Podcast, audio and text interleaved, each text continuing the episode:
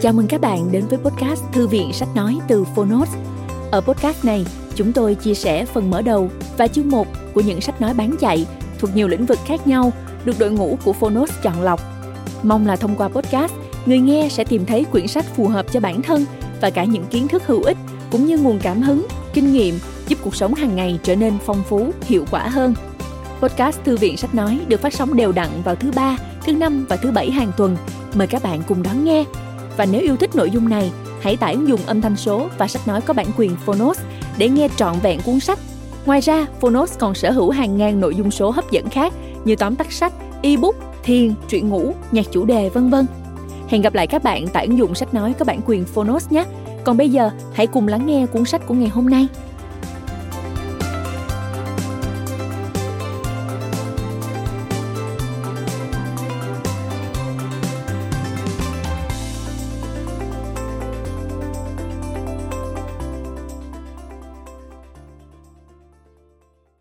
Bạn đang nghe từ Phonos.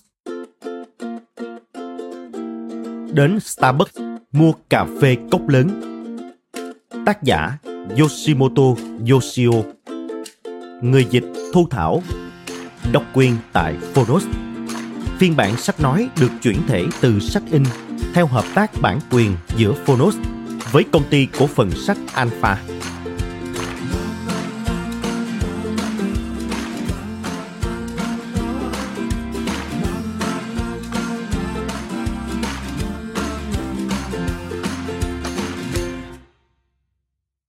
Đến Starbucks mua cà phê cốc lớn. Trong xã hội hiện đại ngày nay, phương thức win lose hay trò zero sum, tức một bên có lợi thì ác hẳn bên kia sẽ chẳng nhận được gì hoặc sẽ chịu chịu bất lợi đã bị xoán ngôi. Trải qua rất nhiều thăng trầm cũng như những sự đúc rút kinh nghiệm giá trị, chúng ta đã biết được rằng để đạt được một sự phồn vinh cũng như phát triển mạnh mẽ, chúng ta sẽ phải hợp tác với tinh thần đôi bên cùng có lợi, hay còn gọi là phương thức win-win. Xét theo một hướng nhìn vi mô hơn về những người tiêu dùng hàng ngày, phương thức win-win cũng sẽ phát huy những lợi ích của nó một cách mạnh mẽ. Đúng như tựa đề của cuốn sách Đến Starbucks mua cà phê cốc lớn. Tác giả đã sử dụng hình ảnh Starbucks một thương hiệu cà phê nổi tiếng thế giới, tạo nên cơn sốt trong cộng đồng trẻ trên toàn thế giới, trong đó có cả giới trẻ Việt Nam, để phân tích nội dung cốt lõi, xuyên suốt của cuốn sách này. Khi bước chân vào một cửa hàng Starbucks, bạn sẽ mua cà phê cỡ nào? Cỡ lớn, vừa hay nhỏ? Lựa chọn của bạn sẽ chỉ có lợi nhất cho bản thân bạn hay cũng sẽ mang lại lợi nhuận tối đa cho cửa hàng? Cũng giống như thắc mắc của các bạn về các loại cà phê chuẩn vị Starbucks. Chúng ta, với tư cách là những người tiêu dùng thông thái, cũng từng có lúc băn khoăn rằng tại sao cùng một sản phẩm nhưng lại có giá khác nhau ở các cửa hàng khác nhau?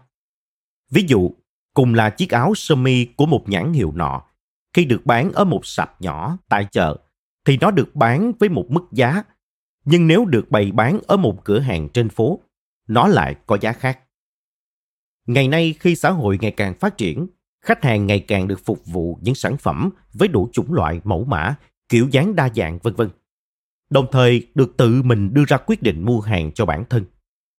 Nhưng chúng ta, những người vốn vẫn được gọi là nhà tiêu dùng thông thái, liệu có thực sự thông thái trong quá trình mua hàng? Chúng ta biết bao nhiêu về giá trị của sản phẩm và liệu giá trị đó có tương xứng với giá thành tức số tiền mà bạn bỏ ra để có được nó. Thông qua cuốn sách này, chúng tôi sẽ cung cấp những đáp án rõ ràng cho những thắc mắc trên. Bằng những phân tích sâu sắc, kỹ lưỡng, chi tiết, tác giả của cuốn sách sẽ đứng từ quan điểm chi phí, đặc biệt là chi phí về thời gian và công sức, để phân tích nhiều hiện tượng trong cuộc sống bằng những ví dụ cụ thể mà gần gũi. Xin giới thiệu đến bạn đọc cuốn sách hấp dẫn này công ty cổ phần sách Alpha. Mở đầu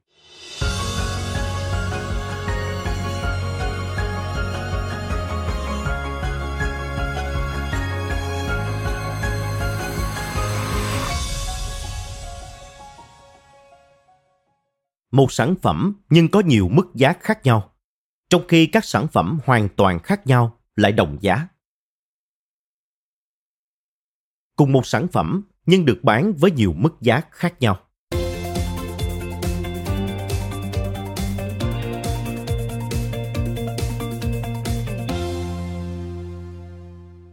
Hàng ngày chúng ta phải mua rất nhiều sản phẩm và dịch vụ khác nhau để phục vụ nhu cầu cuộc sống. Ở bất cứ đâu trên thế giới nói chung và tại Nhật Bản nói riêng, người tiêu dùng có thể dễ dàng tìm được các sản phẩm như ý muốn với mẫu mã và kiểu dáng đa dạng, dù đó là thực phẩm hay trang phục, đồ sinh hoạt cá nhân hay đồ điện gia dụng, vân vân. Do đó, mỗi người đều hoàn toàn có thể được đáp ứng đầy đủ nhu cầu mua sắm cá nhân theo hướng phong phú hơn. Tuy nhiên, vẫn có một lượng lớn người tiêu dùng Nhật Bản trung thành với các loại dịch vụ hay sản phẩm nhất định nào đó. Ví dụ, một nhân viên văn phòng điển hình thường bắt đầu ngày mới bằng việc lên một chuyến tàu cố định để đi đến chỗ làm. Trên đường đi, anh ta chọn mua một tờ báo hoặc tạp chí ruột. Trưa nào cũng dùng bữa tại một nhà hàng quen. Và tối tối đều uống đúng loại bia ưa thích, vân vân. Loại trà xanh đóng chai mà tôi quen uống cũng là một ví dụ điển hình. Tôi uống khoảng 2-3 chai trà xanh cùng loại đóng trong chai nhựa được mua từ cửa hàng tiện lợi, máy bán hàng tự động, hoặc thỉnh thoảng là từ cửa hàng đồng giá 100 yên. Nhưng ở mỗi nơi, giá của loại trà xanh yêu thích của tôi lại mỗi khác. Trên thực tế, tùy vào từng địa điểm bán mà cùng một nhãn trà xanh đóng trong chai nhựa lại được bán với nhiều mức giá khác nhau. Đơn cử, một chai trà xanh được bán với giá 150 yên tại máy bán hàng tự động công cộng, 140 yên tại máy bán hàng tự động đặt trong trường đại học. Tùy vào mỗi siêu thị, ta có thể mua sản phẩm này với giá 88 yên, 95 yên, 98 yên hay 105 yên. Tương tự, phần lớn các cửa hàng tiện lợi bán sản phẩm trên với giá 147 yên. Nhưng cũng có nơi giá chai trà xanh này chỉ có 125 yên. Còn tại cửa hàng đồng giá, giá niêm yết của một chai trà xanh sẽ là 100 yên, chưa bao gồm thuế. Vậy tại sao lại có sự chênh lệch về mức giá bán ra như vậy? Tại sao có nhiều người lại mất đến 150 yên cho máy bán hàng tự động hay 147 yên cho cửa hàng tiện lợi để mua một chai trà xanh, trong khi họ hoàn toàn có thể mua được cùng sản phẩm trên với giá 88 yên tại siêu thị?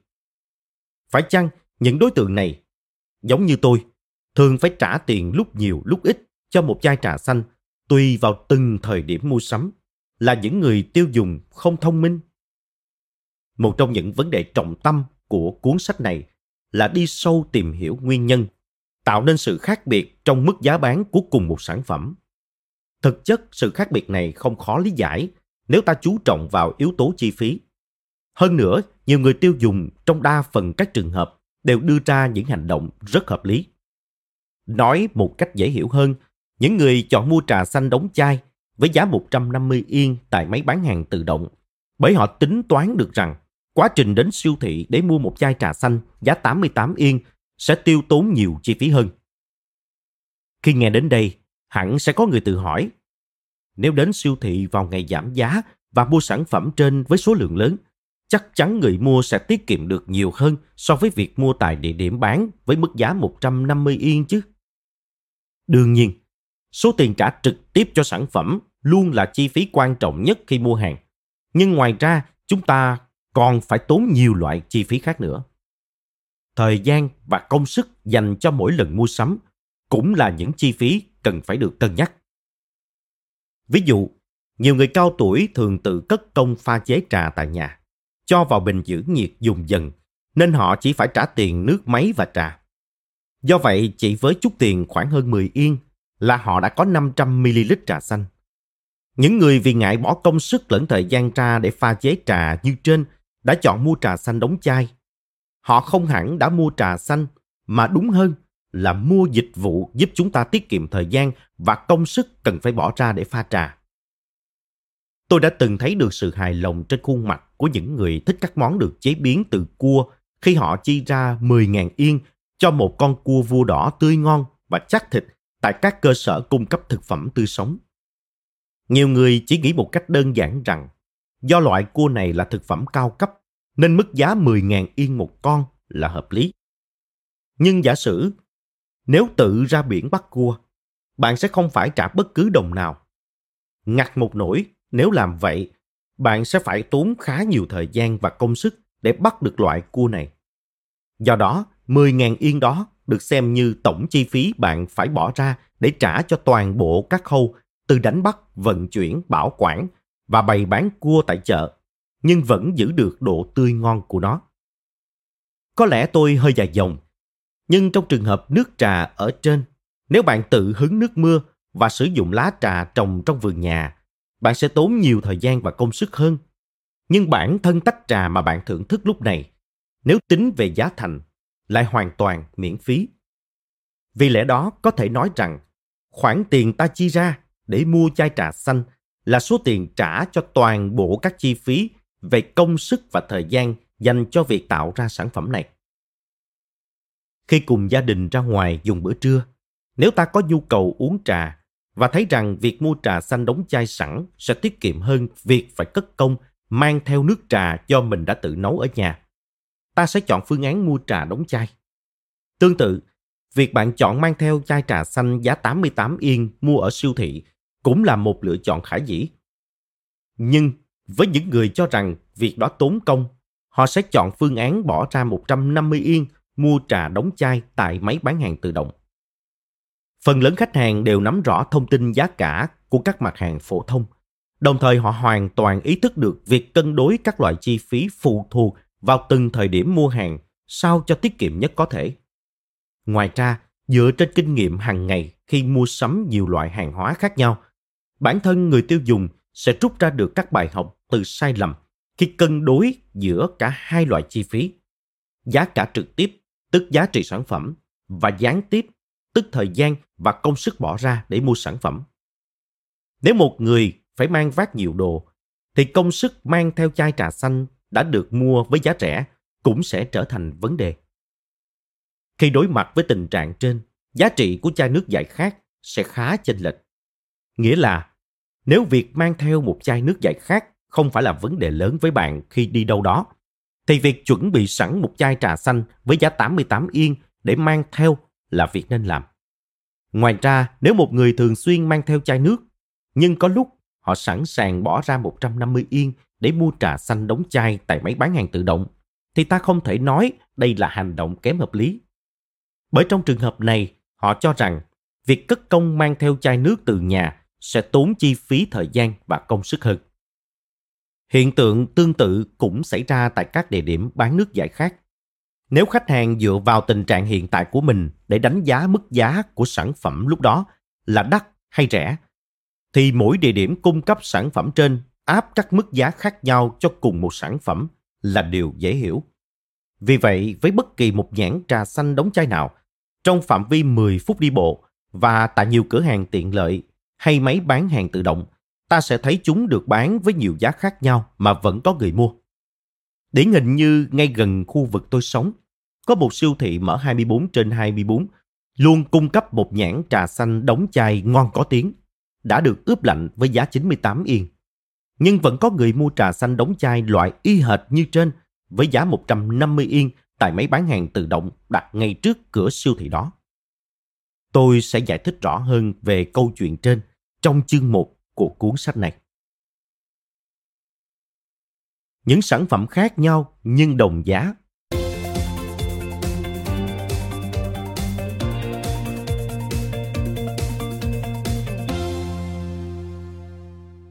Nếu ở phần trước chúng ta đã điểm qua một số ví dụ về hiện tượng cùng một sản phẩm nhưng được bán với nhiều mức giá khác nhau, thì giờ đây tôi sẽ đưa ra vài ví dụ về trường hợp ngược lại. Đó là nhiều mặt hàng khác nhau lại được bán cùng mức giá. Mô hình cửa hàng đồng giá 100 yên có lẽ là đại diện tiêu biểu cho hình thức bán hàng này. Chỉ với 100 yên, bạn có thể mua bất kỳ loại sản phẩm nào trong cửa hàng. Nhờ đó những cửa hàng trên đã thu hút được một lượng lớn người tiêu dùng.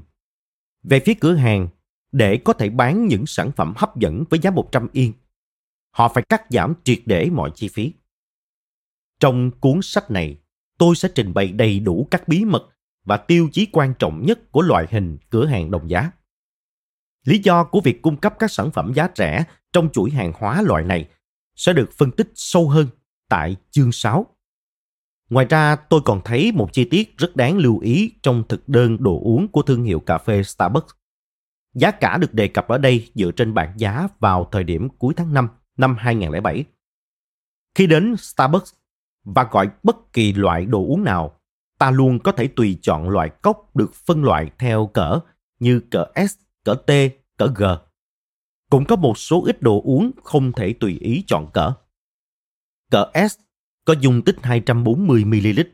Nếu bạn muốn uống hai cốc cỡ S, bạn có thể chọn cỡ G với dung tích 480ml. Nhưng với bất kỳ loại thức uống nào phục vụ ở cả hai cỡ G và S, khi bạn muốn đổi từ cỡ nhỏ sang cỡ lớn, mức giá chênh lệch chỉ vừa đúng 100 yên. Dù một cốc cà phê bình thường cỡ S giá 280 yên hay một cốc sô-cô-la nóng giá 380 yên, thì khi lên cỡ G, giá của chúng cũng chỉ tăng thêm 100 yên mà thôi. Tại sao lại như vậy? Đầu tiên, điều này khiến khách hàng có cảm giác rằng dù gọi thức uống có giá 280 yên hay 380 yên, khi muốn uống suốt nhiều gấp đôi, họ chỉ phải bỏ ra thêm 100 yên. Đúng là một món hơi. Hơn nữa, như một quy tắc, giá của một loại đồ uống ở bất kỳ cửa hàng nào trong chuỗi cửa hàng Starbucks được đặt trong cùng một quốc gia đều giống nhau. Nghĩa là dù bạn mua cà phê từ một cửa hàng Starbucks nằm tại thành phố đắt đỏ bậc nhất thế giới như Tokyo hay tại một quán Starbucks nằm ở khu vực ngoại thành ở Nhật Bản thì giá tiền mà khách hàng phải bỏ ra là không đổi. Như vậy, nếu nhiều khách hàng mua cà phê Starbucks trong khu vực đắt đỏ và yêu cầu suất G, thì thương hiệu này vẫn có lãi chứ. Có vài ý kiến cho rằng do các quán cà phê Starbucks đều có lối bài trí mang phong cách sang trọng, hiện đại nên thu hút được lượng lớn khách hàng là nữ giới và bản thân phụ nữ lại hiếm khi gọi các suất cỡ lớn. Nên Starbucks vẫn sẽ có lãi. Đây cũng là một ý kiến đáng chú ý. Thực ra, tại các quán Starbucks được đặt trong khu vực trung tâm Tokyo, nơi tập trung nhiều văn phòng làm việc, thì phần đông đối tượng khách hàng là nữ giới. OL, tức Office Lady, yêu cầu suất cỡ G. Không chỉ suất cỡ G 480ml mà thậm chí cả suất lớn đến 600ml cũng bán rất chạy. Theo tạp chí Aera. Với những quán cà phê trên, giá thuê mặt bằng cao cộng với việc khách hàng chỉ gọi những suất cỡ lớn, thì có lẽ việc đạt được lợi nhuận cao là hơi khó. Nhưng ngược lại, chính sách giá của Starbucks hóa ra lại cực kỳ hợp lý. Trong vòng luẩn quẩn này, khách hàng nữ giới thường mua cỡ G, mang lại nhiều lợi nhuận cho quán hơn so với những khách hàng chỉ gọi cỡ S. Tôi sẽ tiếp tục bàn đến vấn đề này trong chương 5. Trong cuốn sách này, ngoài những vấn đề vừa đề cập ở trên, tôi còn muốn lý giải cho câu hỏi tại sao giá của TV và máy chụp ảnh kỹ thuật số lại ngày càng rẻ hơn tại chương 2. Tương tự, khi chúng ta đăng ký sử dụng điện thoại, ngoài việc chọn ra một gói cước phù hợp với nhu cầu sử dụng của bản thân, bạn còn cần phải quyết định xem nên sử dụng gói khuyến mãi nào lợi nhất. Tôi xin được giải thích mặt trái của từng gói cước cũng như mục tiêu của nhà cung cấp dịch vụ viễn thông ở cuối chương 4. Tôi cũng sẽ đề cập và phân tích về nhiều sản phẩm gần gũi với đời sống tiêu dùng hàng ngày như xăng dầu, đồ gia dụng, cửa hàng ăn uống ở cuối chương 3. Trong chương 7, chúng ta sẽ cùng thảo luận các vấn đề đang được quan tâm gần đây, từ chênh lệch thu nhập cho đến các nhân tố ảnh hưởng đến thu nhập từ công việc, năng lực, vẻ ngoài hay bằng cấp và nếu có thì ảnh hưởng như thế nào. Ngoài ra tại chương 8, tôi xin được đưa ra những lý do dẫn đến sự thua lỗ trong các hoạt động kinh tế của chính phủ cũng như nguồn gốc dễ làm nảy sinh sự lãng phí ngân sách. Có lẽ khi mới nhìn qua phần mục lục, bạn sẽ cho rằng chủ đề của các chương trong cuốn sách này khá lung tung. Tuy nhiên, tôi đã đứng từ quan điểm chi phí, đặc biệt là chi phí thời gian và công sức để phân tích nhiều hiện tượng trong cuộc sống. Thông qua đó, tôi mong có thể giúp các bạn lý giải được dù là một hay hai điểm mà bạn vẫn đang băn khoăn trong cuộc sống hàng ngày của mình với vai trò là người tiêu dùng. Tháng 6 năm 2007, Yoshimoto Yoshio Chương 1 Nên mua trà xanh đóng chai ở cửa hàng tiện lợi hay siêu thị?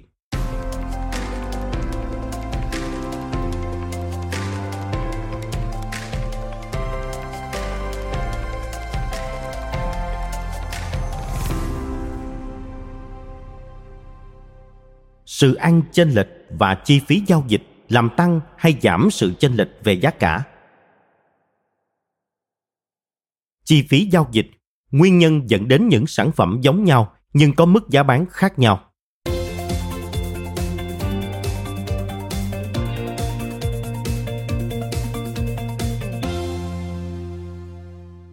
Mời bạn xem hình 1, giá trà xanh đóng chai được đính kèm trên ứng dụng. Theo hình mục, một chai trà xanh 500ml thuộc cùng một nhà sản xuất nước giải khác được bán trong khoảng giá dao động từ 88 yên đến 150 yên. 88 yên là mức giá khuyến mãi tại siêu thị, 150 yên là mức giá tại máy bán hàng tự động. Giá bán ở cửa hàng đồng giá là 105 yên, sau khi chiết khấu thuế còn 100 yên. Còn tại cửa hàng tiện lợi, chai trà này được bán ra với mức giá 147 yên. Trên thực tế, sản phẩm trên còn có thể được bán với nhiều mức giá hơn nữa. Ngoài ra, 7-Eleven, tập đoàn lớn nhất trên thị trường phân phối sản phẩm với giá niêm yết, từ tháng 9 năm 2005 đã giảm giá một số nhãn hàng nước giải khác được ưa chuộng xuống còn 125 yên. Từ tháng 11 năm 2006, bản thân 7-Eleven cũng đã cho ra mắt nhãn hiệu nước đóng chai cùng thể tích của riêng mình với giá 98 yên một chai. Tuy vậy, tại kệ bán nước giải khác, những sản phẩm có vị trà xanh tương tự nhau vẫn có giá niêm yết là 147 yên một sản phẩm. Tương ứng với mỗi vị trí phân phối, một loại hàng hóa sẽ có nhiều mức giá khác nhau và vẫn có lượng khách hàng riêng. Nên cách thức kinh doanh như vậy vẫn tiếp tục tồn tại. Chỉ có điều, nếu xem xét hiện tượng một sản phẩm có nhiều mức giá khác nhau, ta có thể chia nó ra thành hai trường hợp chính sau. Trường hợp thứ nhất, cùng một sản phẩm nhưng giá bán khác nhau sẽ được phân tích sau. Trường hợp thứ hai, hai sản phẩm tưởng như một nhưng bản chất lại có những điểm khác biệt đáng kể. Hãy thử phân tích trường hợp thứ hai trước. Một sản phẩm trà xanh đóng chai thoạt nhìn tưởng không có gì khác biệt. Nhưng khi được bán tại siêu thị hoặc cửa hàng đồng giá, nó không được làm lạnh. Trong khi tại máy bán hàng tự động hay cửa hàng tiện dụng, nó đã được ướp lạnh chỉ xét riêng đến yếu tố dịch vụ làm lạnh đồ uống, thì đây cũng là một nguyên nhân tạo ra sự khác biệt về giá sản phẩm. Đối với vấn đề được đưa ra tại phần mở đầu, khi mua nước giải khát, cụ thể ở đây là trà xanh đóng chai, người mua thường nhận thức được rằng họ móc hầu bao không chỉ để thanh toán cho riêng sản phẩm đó, mà còn chi trả cho rất nhiều dịch vụ kèm theo. Vì thế, dù số tiền khách hàng trả cho dịch vụ làm lạnh đồ uống có thể hơi cao đi nữa, thì họ cũng không mấy bận tâm. Tuy nhiên, thời gian gần đây, đến cả cửa hàng đồng giá và siêu thị cũng bán đồ uống đóng chai được ướp lạnh sẵn. Thực chất, việc ướp lạnh này có ảnh hưởng ít nhiều đến hạn sử dụng của sản phẩm. Nhưng tôi sẽ đề cập sâu hơn về yếu tố này tại chương 6. Ở đây chúng ta chỉ xét trường hợp hai sản phẩm có cùng hạn sử dụng và cùng được ướp lạnh như nhau. Vậy tại sao lại có nhiều mức giá khác nhau đến vậy cho cùng một đơn vị sản phẩm? Lý do duy nhất đó là sự tồn tại của phí giao dịch liên quan. Trong thực tế, mỗi lần mua sắm một sản phẩm là một lần chúng ta phải trả cho rất nhiều loại phí khác nhau và chúng được định danh là phí giao dịch liên quan. Đầu tiên, để đi đến địa điểm mua sắm rồi quay về nhà, ta phải tốn thời gian và công sức của bản thân. Nếu chọn cách thức di chuyển bằng phương tiện công cộng bạn phải chịu phí giao thông. Nếu tự lái xe, bạn phải trả phí xăng dầu. Đây là phí thặng dư, đi kèm với số tiền bạn phải trả cho mỗi lần mua sắm. Có trường hợp dù bạn không trực tiếp trả tiền, nhưng việc hao mòn tài sản cũng là một kiểu chi phí tương tự. Giả sử bạn là người luôn sử dụng xe đạp để đi mua sắm, nên bạn thấy mình không tốn tiền xăng hay tiền mua vé xe buýt. Nhưng bản thân chiếc lốp xe bị mòn trong quá trình di chuyển chính là một dạng chi phí. Chưa kể, mỗi lần đi mua sắm sẽ là một lần hao tổn tâm sức của bạn. Cửa hàng A bán rẻ hơn cửa hàng B. Bạn biết rõ điều đó nên muốn mua tại cửa hàng A. Nhưng trong thâm tâm, bạn lại e rằng việc mình đến mua hàng tại cửa hàng A sẽ đến tay một người quen của người bạn đang làm quản lý ở cửa hàng B. Cuối cùng trong vô thức, bạn tránh né cửa hàng A và đến cửa hàng B để mua sắm. Tất cả những chi phí thời gian và công sức, phí thặng dư, phí hao mòn tài sản và phí tâm lý đều là những chi phí đặc biệt mà mỗi khách hàng sẽ chịu mỗi khi mua sắm. Nhưng chi phí trên có thể được gọi chung với cái tên chi phí giao dịch liên quan hay là những loại phí đặc biệt đi kèm với số tiền phải trả cho mỗi lần phát sinh một giao dịch kinh tế bất kỳ. Tuy nhiên, phí giao dịch liên quan là một khái niệm mang tính tương đối. Điều này có nghĩa cùng một giao dịch nhưng tùy theo góc nhìn, có thể sẽ xuất hiện những cách kiến giải khác nhau. Ví dụ, bạn muốn đặt mua một loại đặc sản từ một địa phương xa xôi và phải trả thêm khoảng 500 yên phí chuyển phát. Nếu bạn cho rằng 500 yên này là phí phát sinh giữa bạn và cửa hàng kia trong quá trình giao dịch mua hàng, thì nó được xem là một loại phí giao dịch liên quan. Nhưng nếu bạn nghĩ 500 yên đó dùng để chi trả cho người vận chuyển sản phẩm từ nơi sản xuất đến giao tận nhà, thì đây là phí dịch vụ chứ không phải là phí giao dịch liên quan. Trong các loại phí giao dịch liên quan, phí thu thập thông tin cũng là một loại phí tổn đáng được quan tâm. Trước khi mua bất kỳ sản phẩm nào, người tiêu dùng luôn phải tận dụng mọi nguồn tin để xác định xem món hàng đó liệu có tốt hay không và mua ở mức giá nào là rẻ nhất. Nếu bản thân người mua phải tốn công xử lý thông tin để đưa ra quyết định, thì về phía người bán, họ cũng phải tốn chi phí để truyền tải thông tin đến khách hàng. Đây cũng là một loại trong chi phí giao dịch liên quan, có thể được gọi là phí tiền giao dịch. Ngoài ra, loại phí này còn có khả năng tác động đến nhiều người xung quanh người mua hàng. Ví dụ, nếu một người thuê nhà đang sống tại khu chung cư muốn mua giường mới, người đó phải hỏi ý kiến hoặc thuyết phục để nhận được sự đồng ý từ chủ nhà. Chỉ riêng việc này cũng sẽ dẫn đến việc phát sinh phí giao dịch liên quan. Cụ thể là phí thời gian và công sức. Chưa kể trong khi giao dịch, nhiều loại phí tổn khác cũng phát sinh nhằm phục vụ mục đích đàm phán, quyết toán, vận chuyển, vân vân. Các chi phí liên quan đến bên mua và bên bán. Tiền thuế hay phí thủ tục cũng là một trong các loại phí giao dịch liên quan. Vậy còn loại phí hậu giao dịch thì sao? Bạn cần phải rót nước sôi vào cốc mì ăn liền, sau đó mới có thể thưởng thức. Những món đồ khác lại yêu cầu bạn mở bao bì, xếp lên kệ hoặc thu xếp nhà cửa để bài trí chúng. Sau khi hoàn thành vai trò sử dụng của mình, chúng trở thành rác và cần bạn bỏ ra chi phí thời gian và công sức để vứt bỏ. Cứ như thế, phí tổn cho mỗi lần sử dụng bất kỳ một vật dụng, thậm chí là chuẩn bị sử dụng hoặc đã sử dụng rồi biến thành rác, cũng được tính vào phí giao dịch liên quan. Tôi đã từng phải cất công xin đổi lại đôi giày mình vừa đặt hàng qua mạng bởi cỡ giày không vừa. Tương tự như phí thời gian và công sức hay phí vận chuyển, việc không hiểu rõ về món hàng mình định mua sẽ dẫn đến việc phát sinh phí hậu giao dịch. Thêm nữa, việc gọi chi phí phát sinh mỗi lần đi đến cửa hàng hay mặc cả với người bán là phí nội giao dịch hay phí tiền giao dịch cũng không mấy khác biệt. Trên thực tế rất khó để phân định rõ đâu là thời điểm phát sinh phí tiền giao dịch, nội giao dịch hay hậu giao dịch. Với sản phẩm điện máy có cấu tạo phức tạp, để không phải đánh vật với cái điều khiển từ xa hay sổ tay hướng dẫn, nhiều người chọn phương án tìm hiểu trước cách sử dụng thông qua Internet. Trong trường hợp này, phí hậu giao dịch của người này là trở thành phí tiền giao dịch của người khác. Có thể loại bỏ sự chênh lệch giá nếu phí giao dịch liên quan không tồn tại.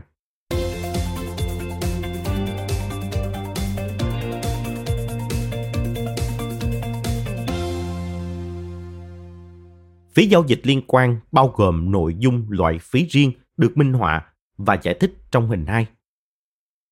Mời bạn xem hình 2, chênh lệch giá và phí giao dịch liên quan được đính kèm trên ứng dụng. Dựa vào đó, chúng ta hãy cùng phân tích nguyên nhân khiến một chai trà xanh cùng loại, nhưng lại có nhiều mức giá. Siêu thị 24 giờ gần nhà tôi có bán loại trà xanh đóng chai, đã được ướp lạnh và bày bán ngay ở cửa ra vào với giá 98 yên. Máy bán hàng tự động đặt ngay trước cửa siêu thị, cũng có sản phẩm trên nhưng với mức giá là 150 yên. Nếu thử đặt hai chai trà có cùng thời hạn sử dụng, nhưng được mua ở hai nơi khác nhau trước mặt một người. Một chai giá 98 yên và chai có giá 150 yên. Hầu hết mọi người sẽ không mua chai trà xanh có giá 150 yên. Đứng từ góc nhìn của người mua hàng, phí giao dịch liên quan ở tình huống trên gần như bằng không. Nếu sự chênh lệch về giá xuất hiện, thì sản phẩm có giá cao hơn sẽ không thể tiêu thụ được. Có thể vẫn tồn tại những khách hàng có cảm giác bất an khi cho rằng chai nước giá 98 yên thì rẻ quá, không yên tâm chút nào, nên sẽ chọn mua chai trà xanh có giá 150 yên. Tuy nhiên trong trường hợp đặc biệt này, 150 yên kia đã bao gồm phí tâm lý khi nó mang đến cảm giác tiền nào của nấy, đắt hơn nhưng an tâm hơn cho khách hàng. Đối với kiểu khách hàng trên, sự chênh lệch về mức giá giữa hai sản phẩm hoàn toàn giống nhau cũng không có gì xấu. Hoặc nói cách khác, người này đã trả thêm phí để thoát khỏi tình trạng hao tổn tâm sức. Một trong các loại phí giao dịch liên quan đã được đề cập ở trên trong quá trình mua sắm. Còn có một bộ phận khách mua hàng với tư tưởng mua để ủng hộ người bán, nên sẽ chọn mua sản phẩm giá 150 yên. Nhưng thật ra, 150 yên này cũng đã bao gồm chi phí tâm lý.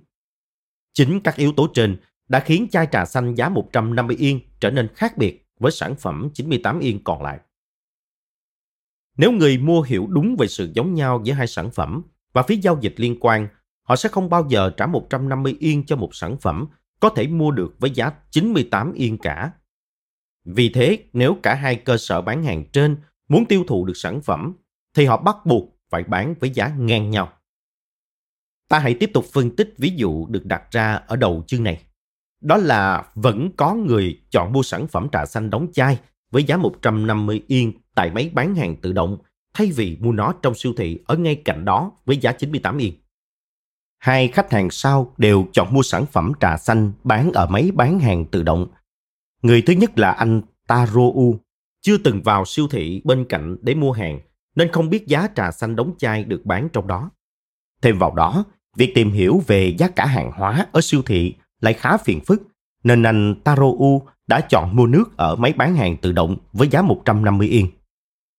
Ở đây xuất hiện phí tiền giao dịch, tức là chi phí yêu cầu người mua phải tìm hiểu thông tin về sản phẩm cần mua ở siêu thị và vì thế sản phẩm trà xanh đóng chai kia đã được mua với giá 150 yên.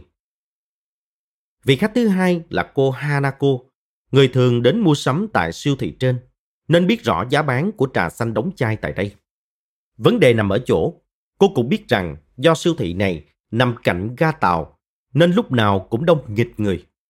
Vào ngày thường, cô Hanako sẽ vào siêu thị để mua nước, nhưng do lúc này chỉ còn 3 phút nữa là chuyến tàu của cô chuyển bánh, nên cô đã chọn bỏ ra 150 yên để mua trà xanh tại máy bán hàng tự động. Ở trường hợp này, phí trong giao dịch là lượng thời gian khách hàng phải dành cho việc xếp hàng chờ thanh toán ở quầy. Tuy nhiên, lúc này vì đang vội, nên phí thời gian của cô Hanako đã tăng. Kết quả là sản phẩm trà xanh đóng chai kia đã được mua với giá 150 yên. Với trường hợp phí hậu giao dịch ảnh hưởng đến giá cả sản phẩm, do trà xanh đóng chai là một mặt hàng đặc biệt, nên sau đây chúng ta hãy phân tích các đối tượng khác. Giả sử sau khi mua một thiết bị điện gia dụng về, bạn mới phát hiện ra nó bị lỗi hoặc không biết cách sử dụng và cảm thấy rất lo lắng.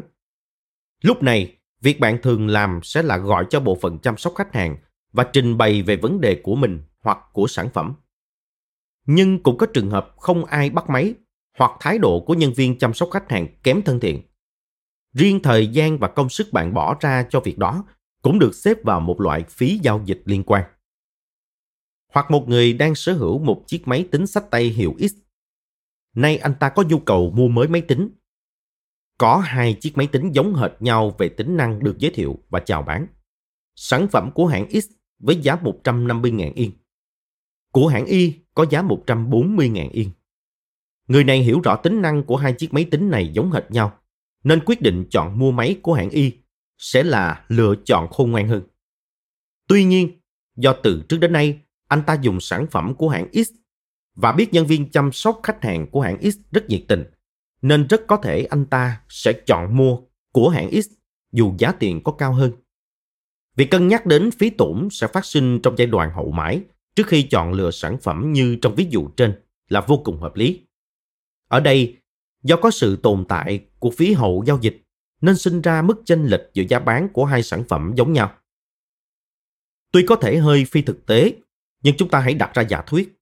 Nếu mọi giao dịch đều không phát sinh phí giao dịch liên quan, thì điều này có tác động mạnh mẽ như thế nào đến việc hiện thực hóa trạng thái cùng sản phẩm, cùng giá bán. Xét cùng một sản phẩm trà xanh đóng chai nhựa, giá tại cửa hàng C là 100 yên, trong khi tại cửa hàng D là 98 yên. Vì phí giao dịch liên quan lúc này đang bằng không, nên sẽ xuất hiện một người kinh doanh theo phương thức.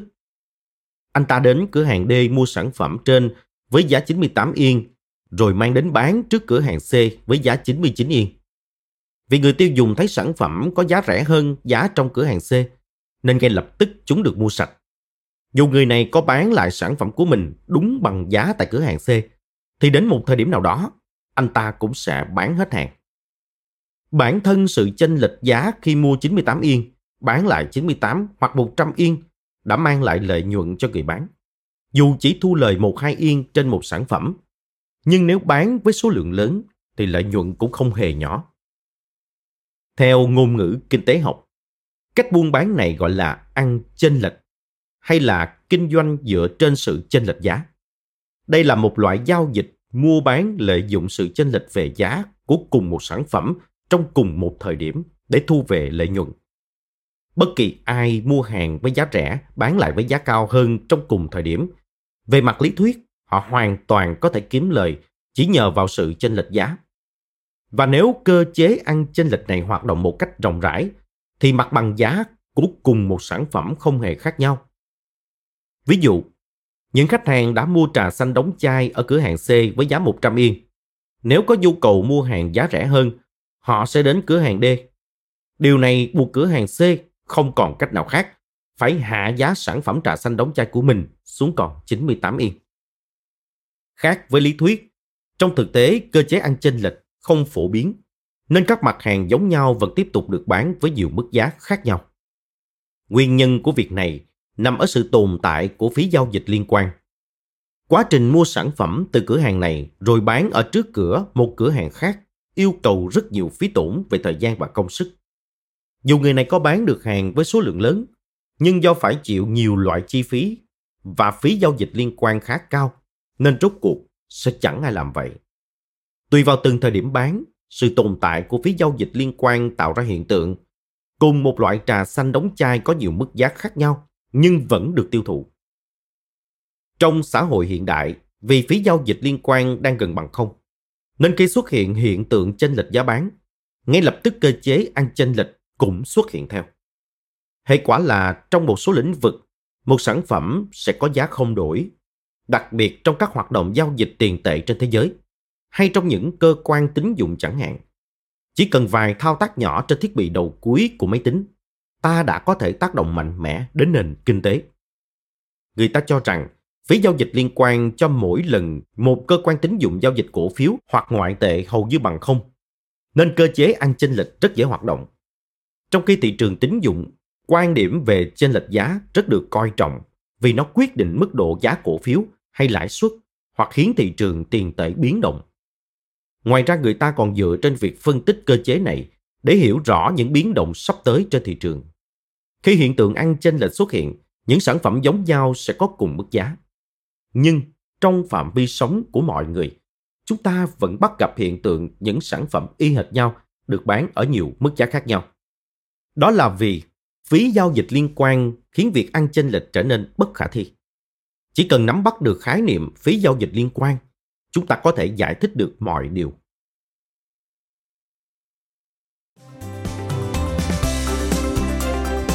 Cảm ơn các bạn đã lắng nghe podcast Thư viện Sách Nói. Podcast này được sản xuất bởi Phonos, ứng dụng sách nói có bản quyền và âm thanh số dành cho người Việt. Hẹn gặp lại ở những tập tiếp theo.